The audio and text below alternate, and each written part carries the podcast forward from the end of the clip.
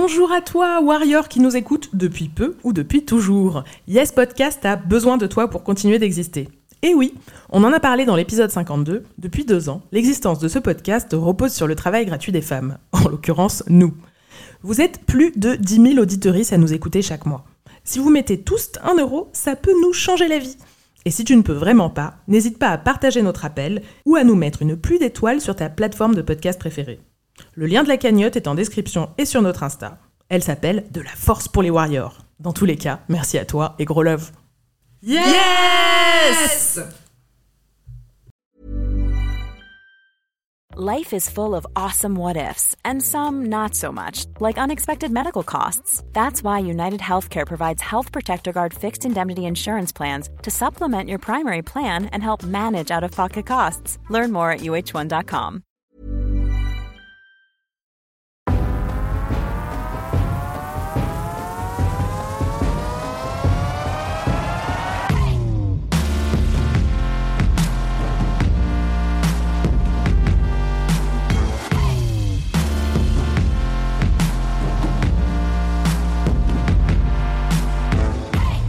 Bonjour à vous, nous revoilà pour un nouvel épisode de Yes, le podcast de Warrior.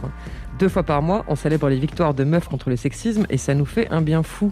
Je suis Anaïs et me revoici toujours en compagnie de mes deux féministes séparatistes complotistes. Salut Marga. Hello Salut Elsa. Coucou Et dans cet épisode, on va parler des warriors nord-africaines. Elles se sont trouvées, malgré les rôles auxquels on les assignait, elles ont décidé d'être elles-mêmes envers et contre tout stéréotype ou pression.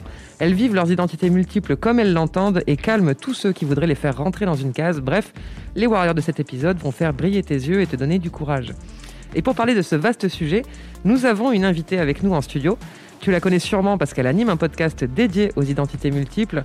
Elle vit comme nous à Marseille et c'est plus qu'une consoeur, c'est une amie. On a décidé de faire cet épisode en partenariat, en crossover, comme on dit dans le milieu. Yeah J'ai donc le plaisir de vous présenter la créatrice du podcast Nana. Coucou Nadia. Salut, je suis très très heureuse d'être avec vous. ben, on est contente que tu sois là. On est ravis de faire cet épisode en tout cas avec toi. Et pour commencer, ben, évidemment, on va d'abord te présenter un peu pour nos auditeuristes qui ne te connaîtraient pas déjà. Donc tu as très bientôt 30 ans, tu vis à Marseille, tu as grandi à Avignon, ta famille est marocaine et tu es la première de ta famille à naître en France. Et depuis un peu plus d'un an, tu as créé et tu animes le podcast Nana, donc NA3 NA3.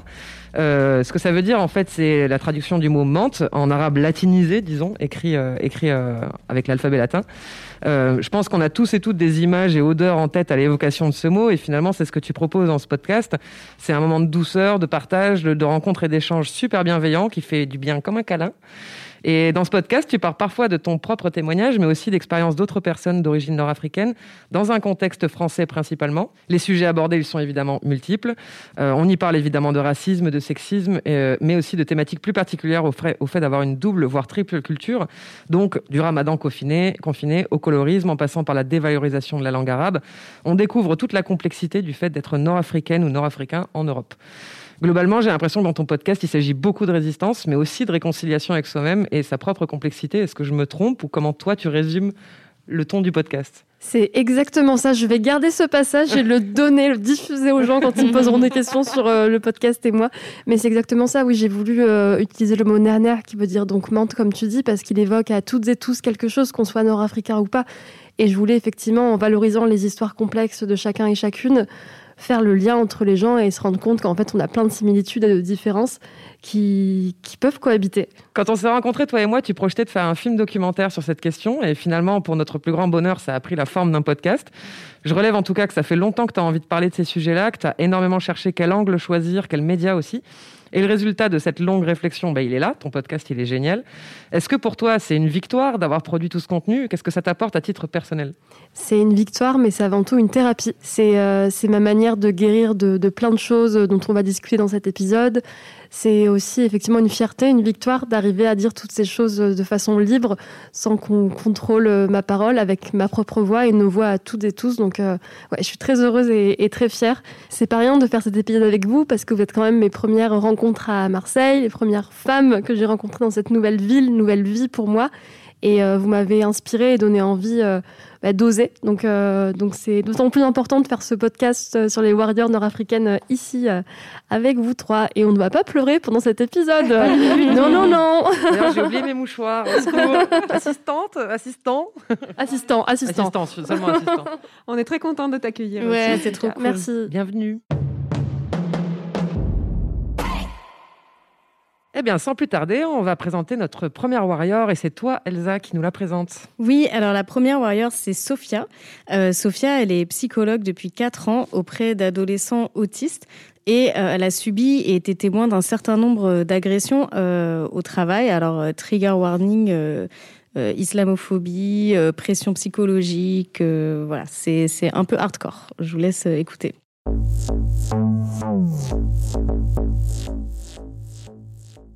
Au départ, c'était pas vraiment facile. Avant d'arriver à ce poste, j'avais eu euh, plusieurs entretiens, dont deux qui m'ont particulièrement marqué. L'un, on me demandait euh, ce que je pensais de la cantine halal, et l'autre où euh, la grande question était ce que je pouvais penser du port du niqab. Et lorsque en fait je répondais que ça avait strictement rien à voir avec le poste pour lequel je postulais, on me répondait que si en fait, que mon avis était important, qu'il était important que j'ai des valeurs de laïcité bien ancré, euh, étant donné que euh, on parlait ici euh, d'un travail qui est dans le milieu du social et que ici on vote à gauche et que par définition il fallait que que je sois quand même porteuse d'une laïcité assez forte, une laïcité à laquelle en plus, je n'adhère pas et je trouve assez drôle que ces personnes que ces personnes se revendiquent de gauche avec de telles valeurs. Mais enfin, passons. Je me retrouve alors là, pendant quatre ans où euh, le climat était assez lourd. J'ai subi et été témoin d'un certain nombre d'agressions au travail qui vont euh, du, euh, du plus banal au pire, du mépris intellectuel jusqu'à, pour la plupart du temps, de la négrophobie, étant donné que, que l'islamophobie était souvent tue lorsque, lorsque j'étais présente à l'intérieur des réunions. Le mépris pouvait aller euh, ben, à ce qu'on me demande euh, est-ce que tu connais euh, le féminin de fraternité? Et moi qui réponds n'étant pas sûre, et toujours pas sûre de ma réponse d'ailleurs, euh, sororité. Et là, ma directrice qui s'exclame en, en, explosant de rire. et toi, tu connais ce mot-là, toi? Et, et c'était pareil quand je pouvais confondre un mot avec un autre et, et, et qu'elle s'octroyait le droit de m'excuser devant les foules en expliquant excusez-la, la pauvre elle est complètement acculturée. Euh, la plupart des salariés et la plupart des jeunes qui sont accueillis euh, sont soit noirs, soit arabes et pour certains d'entre eux euh, asiatiques, ceux pour lesquels elle parle de la triade qui n'a de cesse de nous faire chier. La directrice était avec moi un jour en train d'éplucher des CV pour le poste d'éducateur et en fait il y avait une candidature donc d'une d'une éducatrice et, euh, et, la directrice était mais morte de rire euh, devant un CV en me disant non mais tu te rends compte euh, c'est d'un ridicule. Euh, elle a quand même participé à la Chorba pour tous, je sais pas quoi. Et, et en fait c'était juste plus du tout possible ce mépris dans ces moments-là, dès qu'il s'agissait, dès qu'il s'agissait de ce type de candidature. Depuis quelque temps, j'ai un, sentiment assez fort euh, le matin en prenant le métro, un sentiment de honte, euh, une honte euh, de euh, d'être euh, et de faire partie d'un monde qui ne me convient pas et auquel je ne veux plus jamais que mon nom soit associé. Et eh bien là, je me suis vue poser ma démission et, et ça me fait un bien fou. Je me sens, je me sens libérée.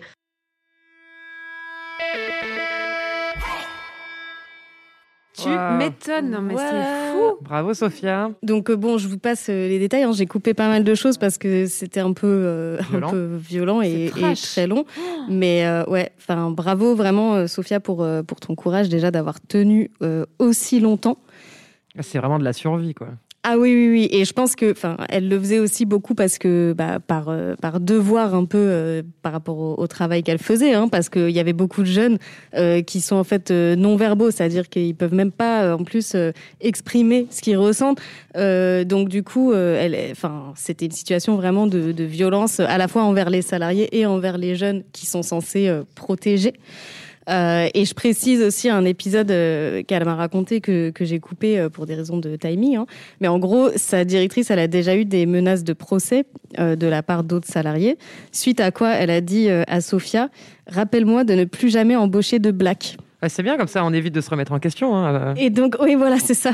Et du coup, euh, bah, en fait, à partir de là, euh, Sophia, elle a décidé, dans la mesure du possible, et parce qu'elle était la seule cadre racisée de l'établissement, de mener en fait une politique de discrimination positive, c'est-à-dire que à partir de là, à chaque fois que, déjà, elle faisait en sorte d'être dans les entretiens d'embauche, etc., dans les processus d'embauche le plus possible, et en fait de faire en sorte qu'à CV égal, elle faisait le maximum pour faire pencher la balance du côté euh, du candidat ou de la candidate racisée, euh, pour justement inverser la tendance et que le, souhait complètement tordu de, la directrice ne soit jamais exaucé, à savoir d'être entre blancs parmi le, le personnel encadrant. Quoi. Mais on est au-delà du tordu, là. C'est du racisme complètement ah assumé. Enfin, c'est institutionnalisé. Quoi. Voilà. Et dans un établissement, alors je ne sais pas si c'est un établissement euh, public ou semi-public, enfin, quel est le, statut exact, mais euh, enfin, on est quand même dans le social, quoi. Donc, euh, et comme elle disait, la plupart des jeunes qu'ils accueillent, c'est c'est des afrodescendants ou des. C'est quand même impressionnant que ça leur vienne pas à l'esprit que peut-être il faudrait arrêter d'être entre blancs dans ce genre de structure-là. Mhm, enfin, mhm. je sais pas. Et de gauche. Hein. Oui, surtout. surtout, c'est bien de, de préciser la plus belle des gauches. De gauche trop rien dire la gauche en ce moment. Mais... Ouais, c'est assez désespérant. Mais bon, voilà. En tout cas, bravo euh, pour euh, d'avoir réussi à, démissionner et, et, euh, et, vive la libération de, c'est clair. De, de, ça, parce que c'est hyper violent, vraiment. J'ai quand même envie de la remercier d'avoir eu la force de représenter justement euh, ces différences dans, dans, ce milieu qui avait l'air très compliqué et, euh, et d'avoir eu le courage justement de faciliter la voix à d'autres personnes, comme tu dis, en favorisant des CV. Parce que sans ces personnes qui donnent d'eux-mêmes et d'elles-mêmes, pour, pour ça, on n'avancera jamais. Donc euh, merci pour sa force et, et tu as bien fait de t'écouter, de démissionner. Mais voilà, juste félicitations pour tout ça parce que j'ai pas tout le temps la force, moi, de, de faire ce que je fais et, et, je sais à quel point ça nécessite beaucoup, beaucoup, beaucoup de, de, résilience. C'est clair. Oui, j'espère qu'elle trouvera un, un, job, un poste euh, qui lui convienne mieux. Euh. Une équipe je crois qu'elle a une promesse d'embauche là. On te souhaite le meilleur en tout cas. Exactement. Et maintenant, je vais vous présenter notre, notre seconde warrior. J'ai le plaisir de vous présenter Nadia Atroubi Safsaf. Et avant de dire quoi que ce soit, je la laisse parler.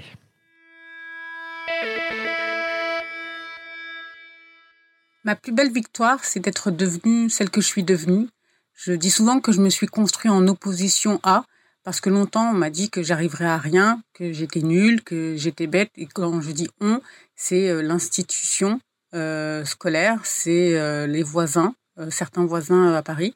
Une dame, je me rappelle, qui avait dit à ma mère, qui s'inquiétait de mon avenir parce que j'étais l'aînée, qu'elle parlait mal français, qu'elle savait pas lire, que mon père savait pas lire, qu'elle s'inquiétait pour nous, tout simplement comme une mère s'inquiète pour ses enfants. Et elle lui avait dit cette phrase magique, mais vous savez, on aura toujours besoin de femmes de ménage en France. Et euh, j'étais là, j'ai entendu cette phrase, et cette phrase, ça a été un aiguillon dans tout ce que j'ai pu faire. C'est-à-dire que quand j'ai voulu relâcher, j'étais fatiguée, que j'en avais marre, cette phrase, elle revenait en tête et je me disais non, non, non, non. Et euh, je continuais à me battre et à me relever. Et je suis pas talentueuse, je suis pas... Euh, pas la plus talentueuse, hein, mais c'est juste que j'ai une force de travail et que je lâche rien. C'est-à-dire que je j'ai envie de baisser les bras comme tout le monde. Il y a plein de moments où je baisse les bras. Et je me remotive et je me dis non, Nadia, il faut pas lâcher l'affaire, il faut pas lâcher l'affaire. Et voilà, et ça m'a mené à être aujourd'hui euh, bah, rédactrice en chef d'un magazine, de diriger une rédaction, de faire une thèse en sociologie, de monter une maison d'édition, de publier des livres aussi dans d'autres maisons d'édition. Donc voilà, je me suis battue et je me bats encore. Ma plus belle des victoires, c'est que je ne suis pas femme de ménage. Merci Nadia pour ton, pour ton témoignage et bravo pour absolument tout, hein, l'ensemble de ton œuvre, puisque du coup ta vie est une œuvre, là, on peut, on peut clairement le dire. Hein. Euh, moi je suis hyper choquée par cette phrase, quoi. on aura toujours besoin de femmes de ménage en France. Euh, quel est le rapport avec cette petite fille qui est en face de toi en fait? Quand on voit ça dans la tête d'une mère et de sa fille, bon, c'est d'une violence incroyable et ça démontre vraiment à quel point très jeune on assigne les femmes, et plus particulièrement les femmes nord-africaines, à des rôles très particuliers et très limités. Euh, donc avant toute chose, bon, on envoie plein d'amour et de soutien à toutes les femmes de ménage qui nous écoutent. Euh, on envoie aussi de grosses tatanes à toutes les personnes qui les méprisent alors qu'elles font un boulot essentiel, super précarisé, qui abîme leur santé. Donc le minimum dans ces cas-là, c'est pas le mépris, hein, non. Le minimum, c'est de dire merci et d'améliorer les conditions de travail. Mais pour en revenir à Nadia, donc, qui était déterre à ne pas suivre la seule route tracée pour elle, elle est devenue rédactrice en chef du magazine Le Courrier de l'Atlas. Elle monte sa propre maison d'édition nommée Bande Organisée Édition. Ah, elle, mène, elle mène sa thèse en sociaux. Elle a publié je ne sais pas combien de bouquins. Et le tout en ayant une vie de femme et de mère de quatre enfants. Donc euh, voilà qui devrait calmer la voisine aigrie. Euh, et du coup, j'ai un mini quiz pour vous. Est-ce que parmi vous, une de vous sait à qui on doit cette phrase dégueulasse? Je cite L'homme africain n'est pas assez entré dans l'histoire. Ah, Sarkozy à Dakar. Ah là là, oui. Elsa, la maîtrise. Mm. c'est bien à Nicolas Sarkozy qu'on doit cette phrase. Et en fait, c'est pour lui répondre que Nadia a écrit son dernier livre intitulé Frères de l'ombre, qui est sorti cette année. Donc déjà, la meuf répond à Sarkozy sous forme de livre. C'est pas un tout petit peu badass. quoi. Enfin, euh, C'est clair. Parce qu'il sait, il sait lire Sarkozy? Ah, va savoir. C'est pas sûr, Mais hein. il a, Non, il a sûrement quelqu'un ouais. qui peut lui lire, hein, ça c'est pas un problème. Donc je la cite, lors d'une interview, elle disait Avec tout ce que l'Afrique a produit en termes de réflexion, de travaux en histoire, en anthropologie, comment pouvons-nous laisser dire ça? Il fallait y répondre. Depuis des années, j'y réponds depuis ma fonction de rédactrice en chef du Courrier de l'Atlas, mais je voulais aussi lui répondre par le roman pour dire combien ces déclarations sont fausses. Fin de citation. Donc elle revient sur l'histoire des tirailleurs, notamment sénégalais, qui étaient souvent enrôlés de force dans l'armée française et qui se sont battus et sont morts pour un pays qui ne les a jamais respectés et encore moins remerciés, vous vous en doutez. Elle évoque donc, euh, donc des épisodes totalement effacés de l'histoire qui pourtant changent totalement notre façon de la comprendre. Je vous invite donc à découvrir ce bouquin. Je vous mettrai bien sûr euh, des liens euh, dans la description de l'épisode. Et je vous invite à suivre le travail de Nadia parce que non seulement elle brille dans l'obscurité, mais en plus elle remet de la lumière partout où nous l'avions éteinte. Bravo madame et merci beaucoup. Bravo, bravo, bravo. Bravo. Une inspiration. C'est merveilleux ce qu'elle Quelle fait. force de vie, quoi. C'est c'est- c'est vraiment impressionnant. Et toi, Nadia, de ton côté, est-ce qu'il y a justement des, des- des récits, des bouquins ou en tout cas des ouvrages qui t'ont permis d'apprendre sur ta propre histoire et peut-être te faire, peut-être t'ont fait changer de regard? Est-ce qu'il y a comme ça des productions d'autres personnes qui ont des parcours peut-être similaires ou en tout cas parallèles qui t'ont bouleversé, qui t'ont. euh, La dernière personne où vraiment je me suis dit c'est fou, on vient du même endroit et tout, c'était Nesrine Slaoui Ah oui. qui euh, vient de- qui a donc écrit son livre euh, Illégitime et qui vient du Vaucluse comme moi. Ah, en plus. Et dans son livre, elle parle de lieux que j'ai côtoyés. Elle parle de l'université d'Avignon, j'ai fait mes études là-bas. Elle parle du fait d'avoir fait des, des grandes études et de trouver personne dans sa famille qui a fait la même chose, de quitter la maison familiale. Enfin, vraiment, je me reconnaissais dans chacune de ces lignes. Et, euh, et en plus, elle est plus jeune que moi, donc je me disais, ouais, c'est trop bien On- Il y a la relève et tout. Enfin, ouais, ça m'a beaucoup inspirée. Et en ce moment, je lis plein de, de livres de femmes euh, euh, romancières d'origine nord-africaine. Ben, il y a Faiza Ghen, il y a Fatima Das, il y a plein d'autres personnes qui sont ouais, qui donnent de la force et qui te font réaliser que tu n'es pas seul. Et c'est ça qui est important dans cette émergence d'écrivaines. C'est que tu n'es pas seul et ton histoire est légitime et elle peut prendre plein de formes et on, on est complexe et c'est merveilleux. Ouais. Et que chaque personne peut trouver sa place dans les imaginaires collectifs. Complètement. soient, en fait.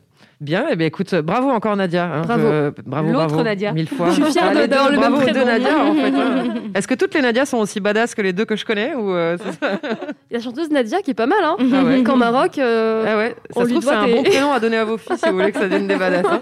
Faut, faut noter le plan. Bien, et du coup, on va passer à notre troisième warrior. Et cette fois, c'est toi, Nadia, qui nous la présente. Oui, j'ai le plaisir de vous présenter le témoignage de Marianne en France et Meriem au Maroc.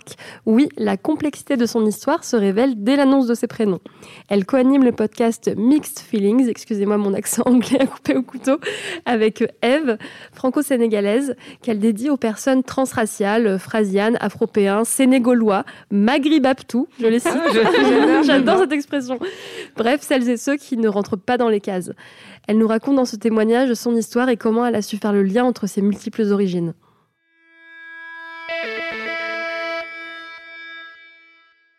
Donc euh, moi je m'appelle euh, Marianne en France et Meriem au Maroc ou pour ma famille marocaine. Donc en fait, euh, c'est-à-dire que depuis mon enfance, j'ai grandi avec une double culture. Mais ce qui est intéressant, c'est que mon côté français, mon côté marocain ne communiquent pas entre eux. Donc ça se traduit un peu par ces deux prénoms.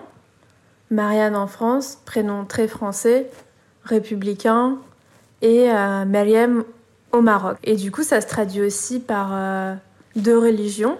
Mon père, euh, donc euh, musulman, ma mère chrétienne. Et j'ai un peu grandi dans un climat de, de guerre des religions, puisqu'ils sont, ils sont séparés donc depuis, depuis longtemps. Et la religion, c'est un peu un enjeu, un grand enjeu identitaire pour l'un et pour l'autre. Donc, cette schizophrénie, longtemps, elle m'a donné l'impression d'être le résultat de quelque chose d'un peu absurde, quelque chose qui n'aurait pas dû exister. Euh, puisque euh, en France, finalement, euh, je parlais pas de mon identité marocaine, même si ça se voit. mais dans ma famille française, on n'en parle pas vraiment. Mais je sentais que, que, j'étais différente, en fait. Physiquement, par mon nom de famille, enfin voilà, ça se voit, quoi. Et au Maroc, pareil, c'est tu es une vraie Marocaine, voilà, donc vraiment l'impression d'être quelque chose d'absurde, de pas être moi en fait. Et euh, quand j'ai dit à, mon père récemment que j'étais en couple avec un, Français, ça a jeté un, froid. Donc là, euh, grosse crise.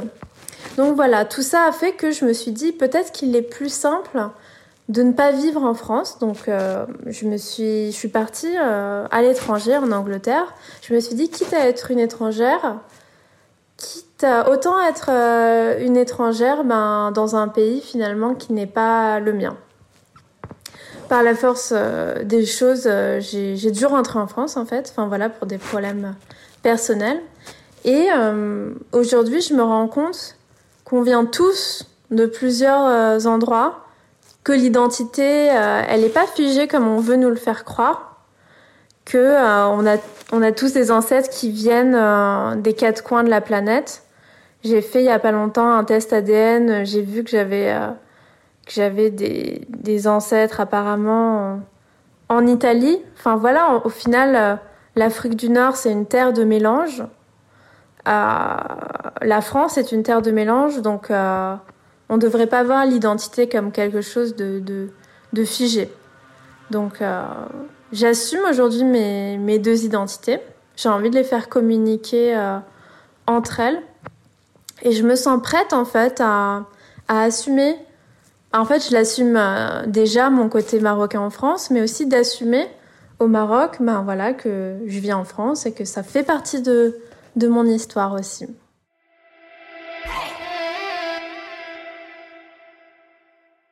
Bravo Marianne. Merci, Marianne. Chokran Mariam. il était important pour moi ce témoignage car il est vraiment sur la thématique de l'identité, de comment tu te construis et comment tu gères. Euh, bah, elle parle de conflits de religion entre ses parents qui ont divorcé, elle parle de ces deux pays, de ces deux prénoms.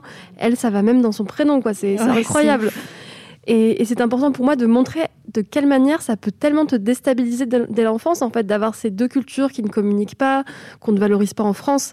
Et rien que le fait qu'elle quitte la France, ça veut tout dire. Ça montre aussi qu'il y a un problème en France. Ah Parce que j'ai parlé avec plein de personnes qui ont fait le choix justement de, quitter ce pays. Et moi-même, j'y ai pensé parce que je me suis rendu compte que les stéréotypes qu'on associe aux femmes d'origine nord-africaine, ils n'existent pas dans les autres pays. Hmm. On va même pas deviner que je suis nord-africaine si je pars, je pense, en Amérique du Sud ou je ne sais où, parce que euh, en France, il y a un vrai problème avec euh, bah, ce, ce, passé colonial, clairement. Euh, et, c'est beau cette façon de partir pour mieux se construire, pour mieux revenir. Euh, je la trouve assez inspirante dans son témoignage. Oui, c'est très inspirant. Moi, à la fois, je, trouve ça dramatique parce que je me dis, c'est encore, et ça, c'est un truc qu'on a dit dans tous les épisodes, hein, c'est encore, à elle de s'évacuer, quoi. Euh, et, ça, à force, j'arrive plus à voir ça comme une bonne nouvelle. Mais du moment que ça, du moment qu'elle est, bien, moi, c'est tout ce qui m'importe. Mais, mais c'est vrai que c'est, tellement structurel, etc. moi, je la vois pas comme s'évacuer. Je la vois plutôt comme penser à elle et être libre. Peut-être que c'est parce que je suis concernée que je le ressens comme ça, mais euh, euh, je sais que c'est difficile de partir. Enfin, moi, j'ai raconté mon histoire dans, un épisode que j'ai consacré à mes parents, et, euh, et, je parle un peu de tout ça, du fait que mes parents aient quitté leur pays d'origine, que ma mère, on ait mal orthographié son prénom, du coup, elle a aussi deux prénoms pour d'autres raisons.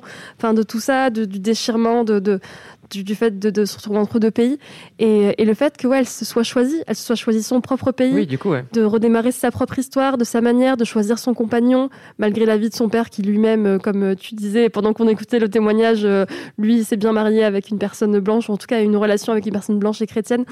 Donc, euh, donc ouais, moi je le vois plutôt comme un côté positif, même si ça peut paraître dur de ton point de vue et je le comprends, je, je la trouve quand même Moi, assez pas badass. dur parce qu'après moi évidemment que je respecte toutes les toutes les décisions et que, du moment qu'elle est bien moi, tout me va c'est vrai que on a quand c'était sur les 40 épisodes qu'on a fait dans Yes que souvent à partir d'une problématique elle est tellement grande elle nous dépasse tellement en fait que Ouais. souvent la seule solution pour qu'on puisse s'épanouir justement c'est de s'en aller donc euh, c'est une excellente décision c'est juste un constat qui revient sur plein plein de sujets je me dis on est quand même constamment nous en train de se mettre euh, ailleurs pour aller mieux C'est vrai que c'est fatigant de devoir débattre. on dirait que c'est euh, impossible d'aller bien là où on est en fait Bah, c'est comme, euh, comme ça rejoint la démission de Sophia tout Oui, à l'heure. hein. exactement.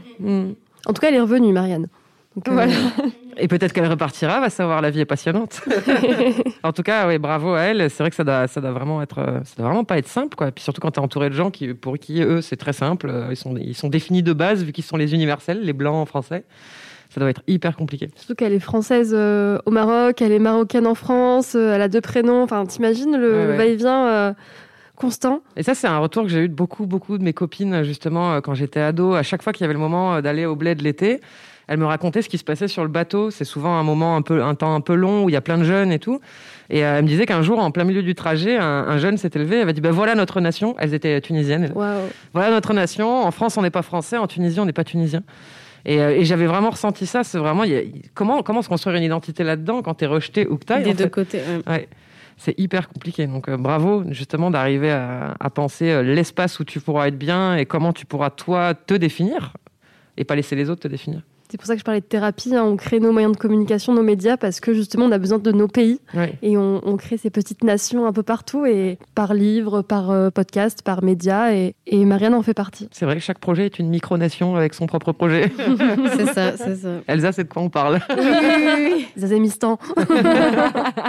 Bien, et bah, du coup, euh, on va passer à notre euh, prochaine warrior. Margaïde, cette fois, tu nous présentes Nacera. Oui, euh, Nacera, c'est une femme politique euh, marseillaise, donc Nacera Ben Marnia, si vous voulez la chercher dans l'organigramme de la mairie de Marseille.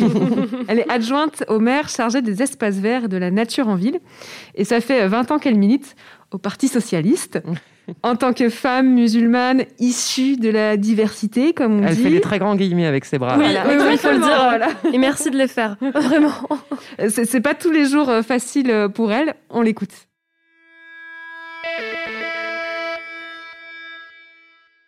Je me confronte à toutes les difficultés que rencontrent les femmes euh, en politique ou au travail, c'est-à-dire de, de, de- de prendre sa place juste parce qu'on a des compétences et pas, et pas attendre qu'on veuille bien nous donner la place. Voilà.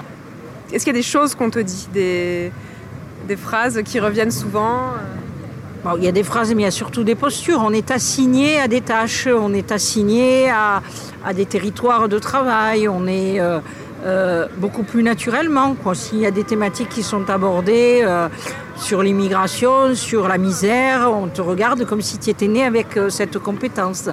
Bah, quand il y a le oui, voilà, un partage de, secteurs à, travailler. Ben, on, pense plus particulièrement à toi pour aller dans les secteurs les plus difficiles ou ceux, sur lesquels il y a plus de gens issus de l'immigration. Voilà, donc c'est une assignation identitaire et on est, à en tout cas moi, je suis à chaque fois euh, obligée de rappeler que j'ai des compétences générales et que, euh, non pas que je suis bonne partout, mais ça me permet de pouvoir travailler partout.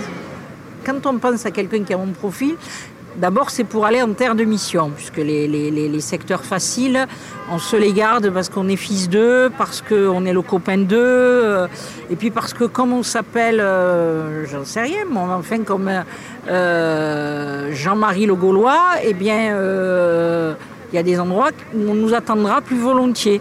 Et, euh, et lorsqu'on s'appelle Fatima Ben Couscous, eh ben forcément, c'est d'autres secteurs géographiques de la ville où il faut aller. Donc oui, c'est plus long parce qu'il faut bousculer, parce qu'on n'accepte pas et que du coup on est, euh, comment dire, identifié comme ayant mauvais caractère ou personne avec qui c'est difficile à travailler, euh, euh, agressive, parce que du coup l'agression c'est nous quand on, quand on cherche à comprendre en disant mais il n'y a pas un problème dans votre guide de lecture, etc. Ah ben du coup, dit oh là là, elle cherche toujours à comprendre, oh là là, elle est jamais contente. Oh là là, c'est compliqué de travailler avec elle. Euh, non, c'est pas compliqué de travailler avec moi. Il suffit juste que les choses soient équitables, logiques, euh, normales. J'ai travaillé longtemps pour une personne qui un jour découvre que j'ai des compétences en droit de nationalité, droit des étrangers, euh, organisation d'événements culturels. mais où tu as appris tout ça? Mais en fait, c'est tout simplement des acquis professionnels puisque j'ai fait ça tout le temps. Donc, donc euh, je lui dis, mais parce qu'en fait, finalement, quand euh, tu me demandes de venir rejoindre ton équipe, c'est parce que toi, tu as une lecture de territoire, tu n'as pas une lecture de compétences. Euh, et ils se rendent même pas compte que ça, c'est violent pour moi l'entendre. On met un an et demi, finalement, c'est.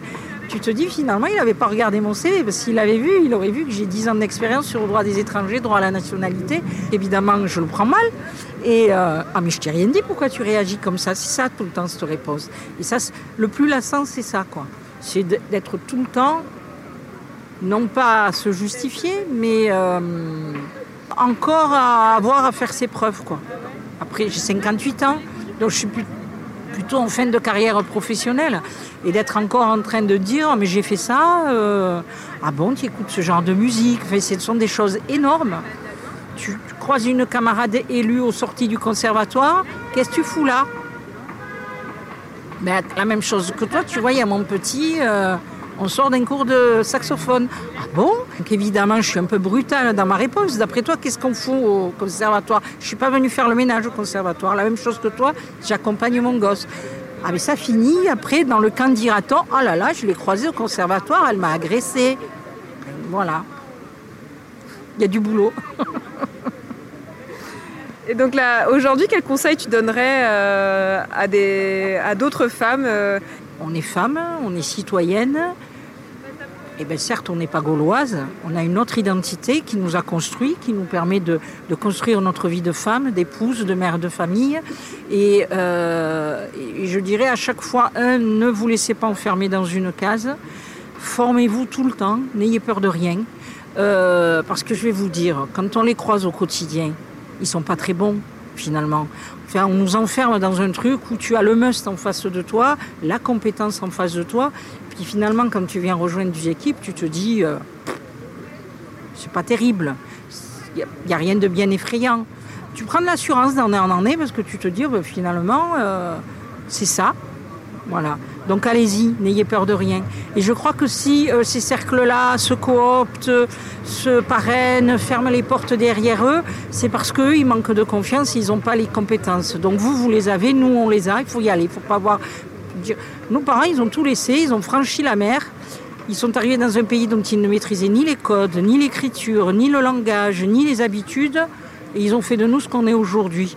Donc euh, on peut juste mieux faire que nos parents, on n'a rien à perdre.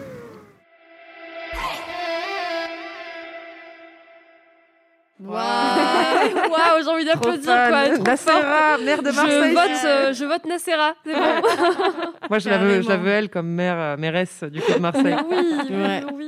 Bon, il faudra qu'on discute politique, mais en tout cas, là, Oui. ce qui est annoncé, ça me va. hein. un beau programme et un défilé de punchline. Ouais, faut le dire. Exactement. Parce que Jean-Marie Le Gaulois. euh, Ah ouais. Elle est trop forte. Elle a, elle a eu le temps de s'entraîner en fait. Euh, Imaginez Tu les réunions au. Parti Socialiste, euh, je pense Oh que. Elle doit être blindée.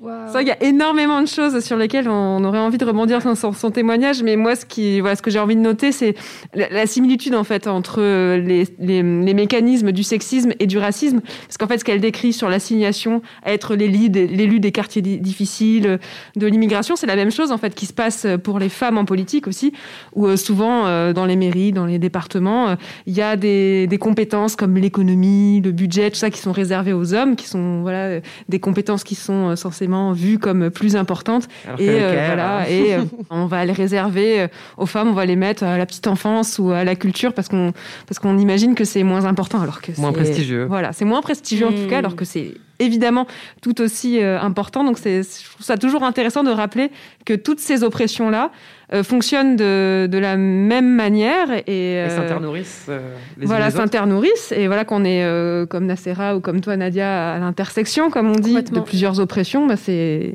c'est d'autant plus euh, difficile quoi. Et ce qu'on dit aussi sur là là, mais elle est tout le temps vénère, euh, machin. Ça, c'est ce, qui m'a- ce que je retiens aussi du témoignage. Voilà, euh, c'est ça, on le dit sur les femmes racisées, mais c'est ce qu'on dit des femmes aussi euh, quand, quand on y pense, euh, Ouais, parce ouais. que nous, c'est vrai que les, les micro-agressions qu'on reçoit tout le temps, euh, un homme qui va nous dire un truc dans la rue, ah, tu es belle. Ben, toi, c'est peut-être la douzième fois que Mm. tu vas Mm, le mm, dire, et du coup, tu vas t'énerver. Oh là là, mais pas la peine de s'énerver, c'était juste un compliment. Bah, c'est voilà ce que raconte Nacera, c'est un peu la même chose, c'est qu'à chaque fois il faut qu'elle se justifie, euh, machin. Donc au bout d'un moment, t'en as marre de répondre passionnément. Tu le fais une fois, deux fois, trois fois, et après, ben juste. euh, Et puis les gens se rendent pas compte que c'est vraiment ce qu'ils disent, l'agression. Toi, tu reçois des micro-agressions constamment, et si tu as le malheur de réagir, c'est fini, c'est toi l'agresseuse. Exactement. Ça, ça, ça c'est un truc qui est c'est une profonde injustice. Et c'est juste si les autres percutaient que ce qu'ils disent est agressif, tu vois, ça- enfin, peut-être qu'on arrivera à changer de paradigme, mais j'ai peu, j'ai peu de foi là-dessus quand même. C'est même pas forcément ce qu'ils disent, mais juste le fait qu'ils le disent. À quel moment Oui. j'ai demandé ton avis, quoi? Enfin, toi, dans la rue, le mec, il dit que t'es belle. Oui, c'est gentil, t'es belle. Mais pourquoi tu juges mon corps? Je vais oui, de toute euh, façon, déjà à la base, ça va pas du tout. Quoi. Ouais. Faut encore le rappeler, hein, c'est ce que tu disais tout à l'heure. hein. On le rappelle, on le rappelle, on y est encore. Alors, on s'épuise, ouais. mais euh, ça va qu'on est de plus en plus nombreuses et nombreux. Et voilà, et ce que j'aime beaucoup aussi, c'est cet appel à ne pas s'auto-censurer, parce que finalement, en face, euh, ils Ouais. sont pas. euh, voilà, c'est pas les. Ça vole pas très haut. Voilà, ouais. c'est pas Ouais, les dieux qu'on imagine. fin, quand on se rend compte qu'en fait, bon, bah, il n'y a pas trop de level en fait, hein, ils sont pas hyper compétents. j'adore. Mais, ça, c'est il faut le dire, hein, Ouais. il faut le dire, parce qu'effectivement, il y a plein de lieux qui impressionnent de l'extérieur, et quand tu rentres dedans, t'es là, ah mais c'est des bras cassés, de ouf en fait, genre vraiment. euh, C'est la fragilité du machin qui, Ah qui- ouais, qui fait la ouais. carapace en fait. Mais ce qu'elle rappelle à la fin, c'est super important parce qu'elle rappelle que la plupart des parents des personnes dont elle parle sont des personnes qui ont traversé la Méditerranée, qui étaient pauvres, etc. Et qui savaient peut-être pas lire, pas écrire, qui connaissaient pas le français. Et elle le dit de façon euh, bah, valorisée en fait. Elle dit, t'imagines, ils sont ont venus de là et tout ce qu'ils ont fait, tout ce qu'ils ont réussi à faire, comme ils sont super forts, comme ils sont géniaux. Et c'est tellement bien d'entendre ça parce que c'est pas du tout ce que j'ai entendu dans mon enfance. Moi, on n'a pas parlé de ma famille ou des personnes qui euh, ont immigré de cette manière. Donc juste rappeler ça, rappeler que ouais, on est super fort et que tu sois femme de ménage ou dans la politique ou n'importe quoi, c'est déjà incroyable ce que tu fais, que tu fais dix fois plus Ouais. pour en plus te faire euh, insulter et qu'on te dise que tu parles trop fort. Mais non, juste continue effectivement à parler et, et vraiment euh, emmerde-les parce que t'es beaucoup plus forte qu'eux. Ils n'auront pas ta peau, Non, Et ni ton moral d'ailleurs. jamais. Vive Nacera. Bien, et on va passer euh, maintenant à Fatima, et c'est toi Elsa qui nous la présente. Oui, alors Fatima Zara, euh, elle va nous parler de tiraillement et de loyauté euh, identitaire.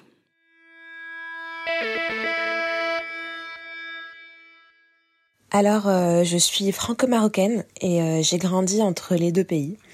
Euh, D'un côté comme de l'autre, on a toujours essayé de, de diviser mon identité euh, et de me faire euh, choisir un camp. On a eu de cesse de me répéter que je peux pas être les deux à la fois. Euh, donc c'est un peu comme si tu regardais un match de foot. En gros, ici c'est Paris ou ici c'est Casa. tu vois, euh, des autres, tu peux pas soutenir les deux équipes. Donc euh, d'un côté, on a les Français qui voulaient euh, absolument me faire entrer euh, dans le moule de l'assimilation. Et les Marocains euh, qui voulaient, euh, pour beaucoup, m'entendre dire Mais moi, je suis 100% marocaine dans toutes mes dimensions. rouge et vert, c'est le sang qui coule dans mes veines. aucune autre identité peut exister, etc. Et, euh, et je me sentais souvent obligée euh, de, satisfaire euh, les besoins et les demandes euh, des uns et des autres, alors que finalement, enfin, j'y croyais pas nécessairement moi-même, ou plutôt je voyais pas vraiment l'intérêt. Et, euh, et le truc, en fait, c'est quand j'ai réalisé, il y a quelques années, finalement, il n'y a pas si longtemps que ça, c'est qu'en fait, je suis à Mazir jusqu'à la moelle, je suis marocaine, je suis musulmane, je suis française, je suis parisienne, je suis casablancaise.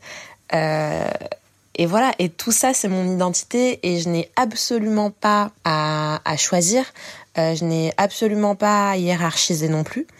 Et, euh, en fait, toutes ces identités sont chacune à 100% vivantes en moi. Et c'est sûr que c'est pas très mathématique, euh, mais je vous jure que ça fonctionne pas mal. Et en fait, euh, finalement, ma réponse à ces gens-là, c'est que euh, ben, ni ma vie, ni mon identité euh, ne sont des équations. Donc arrêtez de chercher l'inconnu.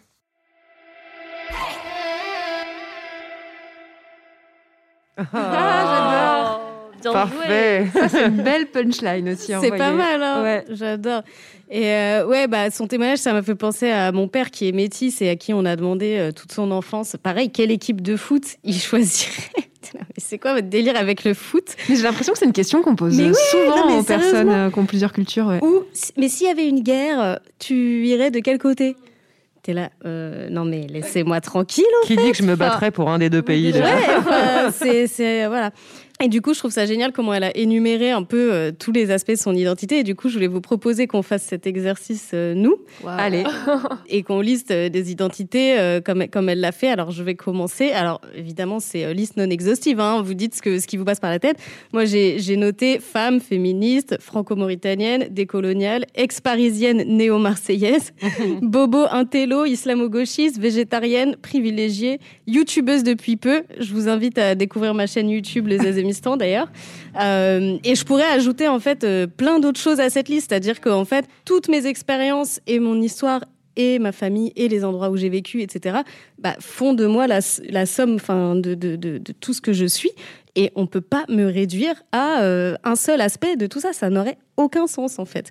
Euh, donc, euh, donc, je sais pas ce que vous en pensez. Euh, Anaïs, toi, tu te définirais comment, du coup? Ah bah, il y en a pas mal en commun avec toi, femme euh, française, islamo-gauchiste, etc. Tout ça, féministe de merde, hystérique radicale. Là, je crois qu'on est toutes les quatre d'accord. Oui, totalement. vrai, vrai sudiste, euh, en tout cas en France, quoi, du sud-est. Ben, je sais pas, la question, c'est vrai qu'il faudrait se pencher dessus Pas parce que facile, du coup, hein. moi, j'ai tout le loisir de pas m'être posé la question, en fait. hein. Ouais, j'y pense souvent quand j'écoute Kif Taras parce qu'elle pose tout le temps la question Ouais. au début. Comment tu Et c'est super difficile parce que moi, euh, je sais pas, je dirais euh, bah, femme, euh, sensible, euh, franco-marocaine, optimiste, pessimiste. Ok. Ça, on me l'a dit souvent, créatrice de pont. En tout cas, c'est ce que j'essaie de faire. Mais après, euh, je suis pas du tout patriote. Du coup, le côté pays. Enfin, tu vois, je dis franco-marocaine alors qu'officiellement, je suis française dans mes papiers. Mais quand tu es né de parents étrangers, tu n'es français que à ta majorité. Donc, j'ai été marocaine toute ma vie. J'ai eu une carte de séjour alors que j'avais. Enfin, je, je n'étais pas du tout marocaine. Enfin, j'étais pas née au Maroc ni quoi que ce soit. Donc, euh, cette question de pays, moi, ça me marque pas. Je préfère plus m'identifier avec mes émotions, avec mes échanges avec les gens. Oui, et je pense qu'on a le droit tous de choisir comment on veut se définir. Et Bah ça, oui. c'est hyper important Ouais. aussi. Je crois que c'est l'essence du féminisme. Exactement. Carrément. Et toi, Marga C'est à mon tour. je n'allais pas y échapper. voilà, donc bah, d'abord, oui, je suis une femme, c'est le premier truc, euh, comme, Ouais. euh, comme vous toutes, à- auquel je pense. Euh, alors et ensuite j'ai une double identité vraiment non n'importe quoi. Je, je, je suis à la fois euh, bretonne mais bretonne euh, du côté de la de la crêpe de belle noire pas du côté de la galette saucisse. Comprendront Très ceux qui- celles et ceux qui J'aime bien comprendront que en comprendront, nourriture, je vous expliquerai plus tard. Mais euh, aussi marseillaise voilà. Euh, journaliste. Euh, pff, et euh, allez je me lance. Future maman je suis trop émue, je suis trop contente. C'est le scoop de l'épisode. Warrior. Chant, mais. Et, bah, et vous qui nous écoutez, euh, faites l'exercice. Euh, N'hésitez pas à nous dire sur les réseaux si vous voulez euh, partager ça avec nous. Et en tout cas, ne laissez personne euh, vous définir à votre place, en fait. Enfin, moi, c'est ce que je retiens et que je trouve vraiment euh, très, très important. Et on peut utiliser autant de mots qu'on veut. Voilà, Ça exactement. peut être Tout à fait. complexe, l'identité. Et surtout pas binaire, sinon c'est très vite chiant en fait. hein. N'essayez pas l'identité euh, simple et unique. Bien, bah, alors merci pour cet exercice. Du coup, maintenant j'ai d'autres mots qui me viennent. Ouais, Je me dis, ça va C'est frustrant, là. Ça va me venir plus tard. J'étais là, j'ai oublié créative quand même. Quand même bah euh, oui, voilà. c'est vrai ça Il y en a plein d'autres qui vont me revenir. Je t'écrirai les WhatsApp au fur et à mesure. Bien, et du coup, bah, autre grande nouvelle du mois, hein, c'est le retour de la rubrique euh, Warrior du mois. mais ça faisait pas genre euh, 3000 ans qu'on l'avait pas faite C'est ça, c'est la rubrique la plus aléatoire du monde. Des fois on la fait, des fois on la fait pas. Bon, personne n'a râlé jusqu'ici, donc euh, on continue comme ça. Mais je crois qu'en fait, tu as lu un truc qui t'a fait grave plaisir et tu avais trop envie de le Oui. partager avec tout le monde, en fait. Ça. On a un truc à fêter là. bah, carrément. En plus, j'ai pu, j'ai pu payer Tachnek, je peux même pas le partager euh, là-dessus, donc euh, je suis un peu deg, donc je le partage avec vous. Euh, ce mois-ci, du coup, on partage une super bonne nouvelle, et si t'as pas suivi l'histoire, t'as plein de lectures à rattraper. Mais sache que depuis 23 mois, je dis bien 23 mois, les, femmes de chambre de l'hôtel Ibis Les Batignolles à Paris se mobilisent. 23 mois de mobilisation, dans 8 mois de grève et 14 de chômage parti- partiel, c'est géant. Elles se mobilisent donc pour dénoncer leurs conditions de travail et demander des améliorations. Parmi leurs revendications, il y a un allègement de la cadence, puisqu'il leur était quand même imposé, écou- écoutez bien, de faire une chambre entière en moins de 15 minutes. What? Donc ça comprend passer l'aspirateur, changer les draps, nettoyer la salle de bain, etc. Et tu répètes ça, je sais pas combien de fois dans une journée, en speed total et absolu. Bref, t'imagines la charge de stress. Donc elle dénonçait aussi la précarité de leur contrat. Euh, évidemment, euh, ça c'est attendu, un salaire extrêmement bas. Euh, et donc elles sont en grève depuis l'été 2019. Et non, elles n'ont rien lâché, malgré les difficultés et l'hyper précarité dans lesquelles ça les, ça les a plongées. Et c'est là qu'arrive enfin la bonne nouvelle, parce que tu dois l'attendre. Elles ont gagné. Leurs contrats sont requalifiés en CDI, donc des contrats à durée indéterminée. Elles ont obtenu entre 250 et 500 euros d'augmentation salariale, une prime de repas, l'augmentation des effectifs de l'équipe, la baisse de leur cadence. Bon, la baisse de la cadence, c'est genre, au lieu de trois chambres par heure, pour trois chambres et demie par heure, il n'y en a plus que trois. Bon, mais Mm. elles avancent pas après pas. En tout cas, je sais qu'elles considèrent que c'est des vraies victoires. Après 23 mois de mobilisation, ça force quand même l'admiration, déjà, quel que soit le résultat. Mais quand en plus ça finit sur une si belle victoire, c'est le pied intégral. Et on sait que ça va contraindre aussi d'autres enseignes à s'aligner, ou en tout cas être plus vigilants. Euh, ça va coller un peu la pression à tous ceux qui exploitent des travailleuses précaires, souvent étrangères, on le sait. Donc c'est pas la première mobilisation de ce type, hein, il y en avait déjà eu en 2018. Et chacune d'entre elles, en tout cas, apporte beaucoup d'espoir. Donc là, c'est la phrase que je retiens de toutes les interviews que j'ai lues d'elles. On a gagné notre dignité. Ce sont leurs mots. C'est quand même ahurissant qu'en 2021, on doive encore aller la conquérir. Mais heureusement, tous les héros ne portent pas de cap. Il y en a plein qui portent des gants de ménage et un tablier. Oui. Bravo, bravo. Bravo, mesdames C'est quelle mobilisation une statue en leur nom quand même. Ah, hein. mais Ah quelle ouais, endurance. T'imagines Ouais. 23 mois. Enfin, je, moi, j'en reviens pas. Donc euh, voilà, une fois de temps en temps, comme ça, il y, a des- il y a des bonnes victoires, t'imagines, mais elles auraient tellement pu baisser les bras mille fois en 23 mois. Elles l'ont pas fait et ça paye. Mille bravos. Vous avez toute mon admiration euh, éternelle. J'ose même pas imaginer euh, ce à quoi ils ont dû être confrontés, les remarques, Ah non, les tout. insultes. Et puis les médias aussi qui les ont traînés dans la boue. euh, Enfin, vraiment une violence financière, morale, physique aussi, parce que c'est un boulot qui t'abîme énormément. Et qu'en plus, on te méprise alors que tu demandes juste à travailler dans des conditions saines, enfin, viables en fait, parce que là, c'est juste pas viable ce Ouais, rythme-là. ouais.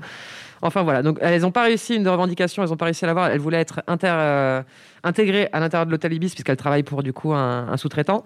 Euh, finalement, c'est pas encore le cas, mais vu que leur- les tarifs ont augmenté, euh, la boîte en fait gagnerait à les intégrer, à les salariés euh, directement. Donc elles ont espoir que ça crée que cette, euh, ce point-là de la mobilisation finalement se produise euh, un peu plus tard. Donc euh, bravo. Voilà, je sais pas quoi dire d'autre. Juste, euh, je suis méga, méga, méga impressionné par euh, par ce collectif. Trop fier. Et, euh, et j'espère que ça donnera le courage à d'autres peut-être de, de- de se lancer aussi dans la bagarre.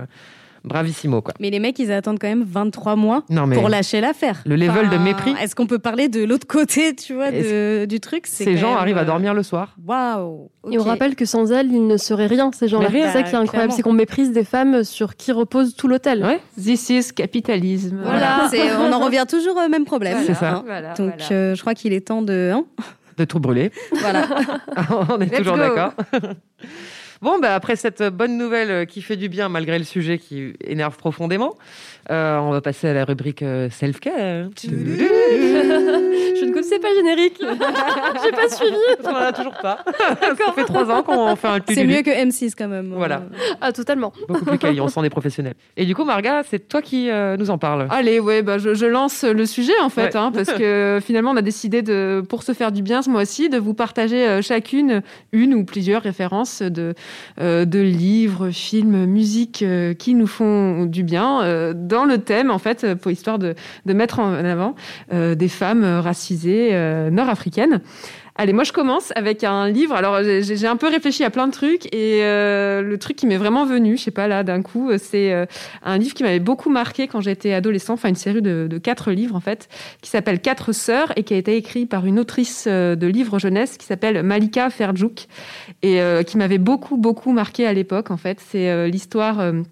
Euh, contrairement au titre du livre, de cinq sœurs, les cinq sœurs euh, Verdelaine, qui sont orphelines et qui vivent en fait élevées par la plus grande euh, des sœurs et qui est ressorti récemment. En fait, j'en parle parce que je l'ai vu très récemment chez une amie qui l'a acheté pour sa fille en BD et c'est ressorti en BD et j'ai relu un petit peu quelques extraits. C'était un petit peu ma Madeleine de Proust, comme on dit, mon retour en enfance. Donc j'avais vraiment très envie de vous parler de, ce livre à offrir aux, ados, pré-ados autour de vous. Voilà. Et toi, Elsa, est-ce que tu as quelque chose à nous recommander? Bah, moi, je suis très euh, série et j'étais justement en train de me dire que autant il y a Rami qui est donc un, mec euh, d'origine euh, palestinienne, si je dis pas de bêtises, américain, qui a fait une série assez cool, mais en fait des femmes d'origine, on va dire MENA, donc Maghreb, Moyen-Orient, qui font ce genre de choses. J'ai l'impression vraiment, dites-moi si je me trompe, mais j'ai l'impression qu'il y en a pas du tout. Euh, donc euh, vraiment Netflix Allo euh, ou tous les autres là, il va falloir s'y mettre. Et du coup, bah, j'ai envie de recommander un podcast que j'avais trop kiffé l'année dernière de Leila Israr qui s'appelle Tarab, qui était sur Binge Audio où elle aborde plein de questions.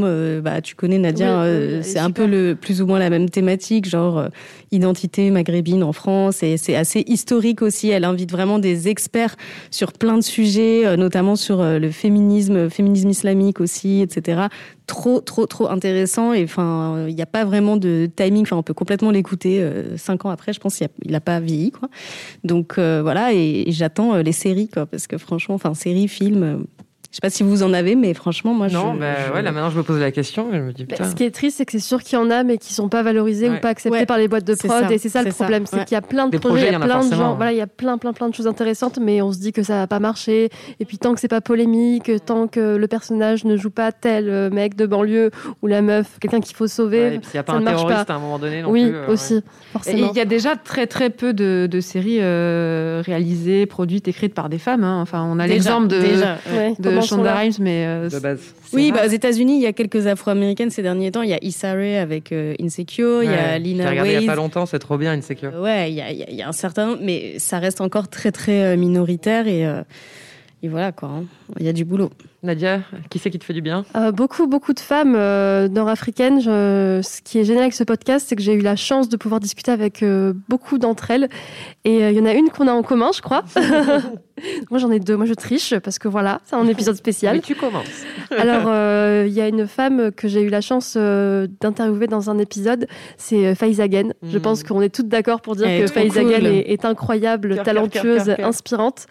Et, euh, et notamment euh, son livre La discrétion dans lequel elle parle de, Yamina, qui est, son héroïne, et, euh, et de ses filles qui, chacune à leur manière, symbolisent bah, les luttes qu'on fait en étant une femme nord-africaine ou en étant une femme tout court.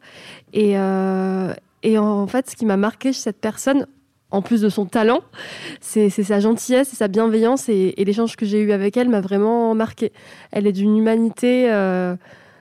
qui m'a vraiment touchée en plein cœur et elle m'a fait du bien, elle m'a donné du courage. Elle, est là depuis longtemps.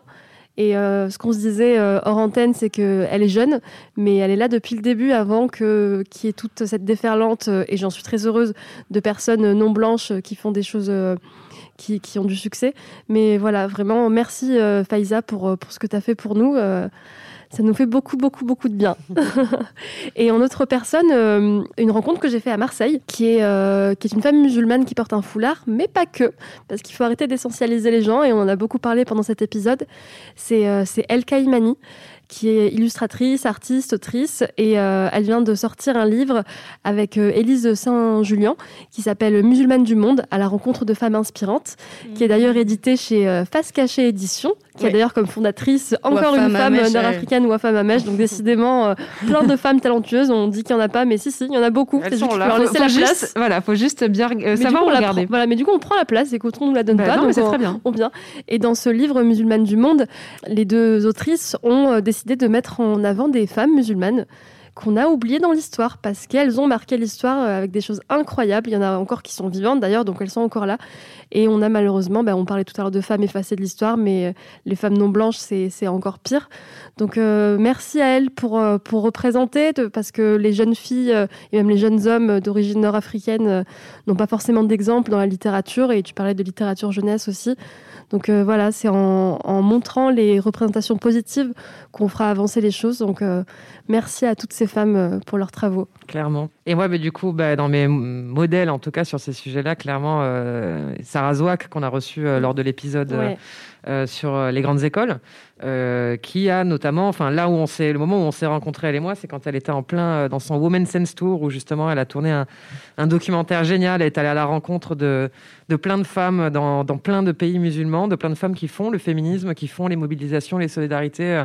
et donc ça a été vraiment, moi j'ai vu que l'épisode sur le Maroc, euh, mais il y a un épisode par pays, c'est vraiment un taf euh, énorme. Et c'est suite à ce, à ce tournage-là qu'elle a ouvert l'association Lalab, donc qui est à l'heure actuelle, en tout cas à mes yeux, la référence sur, euh, en termes de mobilisation contre le sexisme et l'islamophobie, enfin, fémini- association féministe et antiraciste à la fois. Qui d'ailleurs organise un festival cet été. Et, euh, et puis secondement, bah, pareil, du coup, Faiz Again, euh, euh, moi j'ai lu à peu près tous ses bouquins, mais le premier sur lequel je suis tombé, c'est Millennium Blues.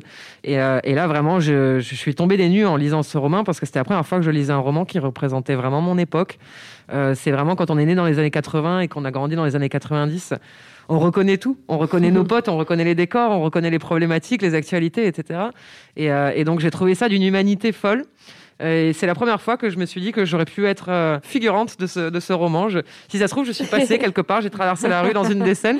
Et, euh, et ça, c'est la première fois de ma vie que ça m'arrive. Donc derrière, j'ai, euh, bingé tous ces livres après. Mais j'adore que ça te parle sans que ça touche une une comment dire un thème qui, qui, qui est seulement pour les Nord-africaines. Tu vois, tu es pas du tout une personne d'origine nord-africaine et ça t'a parlé et j'aime beaucoup ça parce que euh, j'ai enfin, j'ai tendance à avoir des exemples de personnes qui, euh, bah, par exemple, un exemple très précis. La dernière fois, j'ai acheté un livre de Amin Malouf et il était dans la catégorie Maghreb. Mmh. J'étais là, mais what? En fait, il ne parle pas de ça, il parle d'identité, donc ça pourrait être toi, euh, toi, tu vois, enfin n'importe qui. Et on a tendance, encore une fois, à essentialiser. Et là, tu vois, tu, c'est Faiza qui est une autrice d'origine nord-africaine, mais elle n'est pas que ça. Mmh. Et elle t'a parlé parce qu'elle parle de ta génération et que tu as eu l'impression d'être figurante de son livre. Bah justement, elle, décrit la France telle que moi je l'ai vue quand j'étais gamine pas la France que les politiciens me décrivent à l'heure actuelle. Quoi. Donc du coup, pour moi, c'est ouais, c'est j'ai ouvert le bouquin, je me suis senti chez moi. Donc on a encore une fois croisé les identités et on a montré que c'était beaucoup plus complexe que ce qu'on bah voulait nous faire croire. Tout à fait. Et c'est surtout qu'on n'est pas obligé d'écrire sur son identité. En fait, on peut être une, une femme euh, d'origine marocaine, par exemple, et écrire sur toute autre chose. Bah en fait, enfin, il y a aucune. Euh, enfin, j'ai l'impression que quand même on enferme. Enfin, c'est ce que mm. ce que disaient pas mal de, des femmes qui ont témoigné aujourd'hui. En fait, on t'enferme en fait dans une dans une case où forcément, ben, tu vas parler de euh, de religion, bah d'immigration, de quartier populaire, machin. Tu vas parler que de ça, alors qu'en fait, ben non, tu es très aussi bien. T'as as grandi euh, à Brest et tu fais du mm. basket et, et, le week-end, t'aimes aller faire de, l'escalade, euh, je sais pas où. Enfin, et t'as pas du tout envie de parler de ces autres sujets qui ne t'intéressent pas euh, forcément plus que ça. Quoi. je pense que c'est quelque chose de s'y autoriser parce que c'est vrai que quand on est dans une situation, dans une vie de femme, de femme nord-africaine, etc., quand on, on vit en tout cas une ou plusieurs oppressions, finalement, souvent, on choisit pas de s'engager. on s'engage parce que parce qu'il faut, il faut, parce qu'il faut survivre aux violences gratuites euh, qu'on se prend. Et du coup, je pense que c'est vraiment difficile quand on, quand on vit ce genre de vie-là de s'autoriser à être créative, à produire du contenu sur d'autres sujets, à ouvrir, euh, à ouvrir la voie justement sur d'autres thématiques.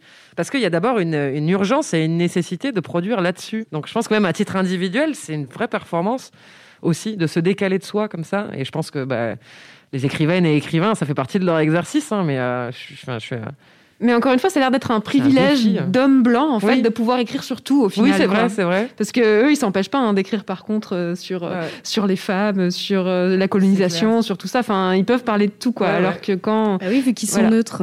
Et voilà, exactement, ils sont le neutre, donc ils peuvent parler de tout. Alors que quand on est une, une femme, et a fortiori une, une femme racisée, ben forcément, voilà, on, a, on a un chemin tracé un peu dans, les dans la création. Voilà.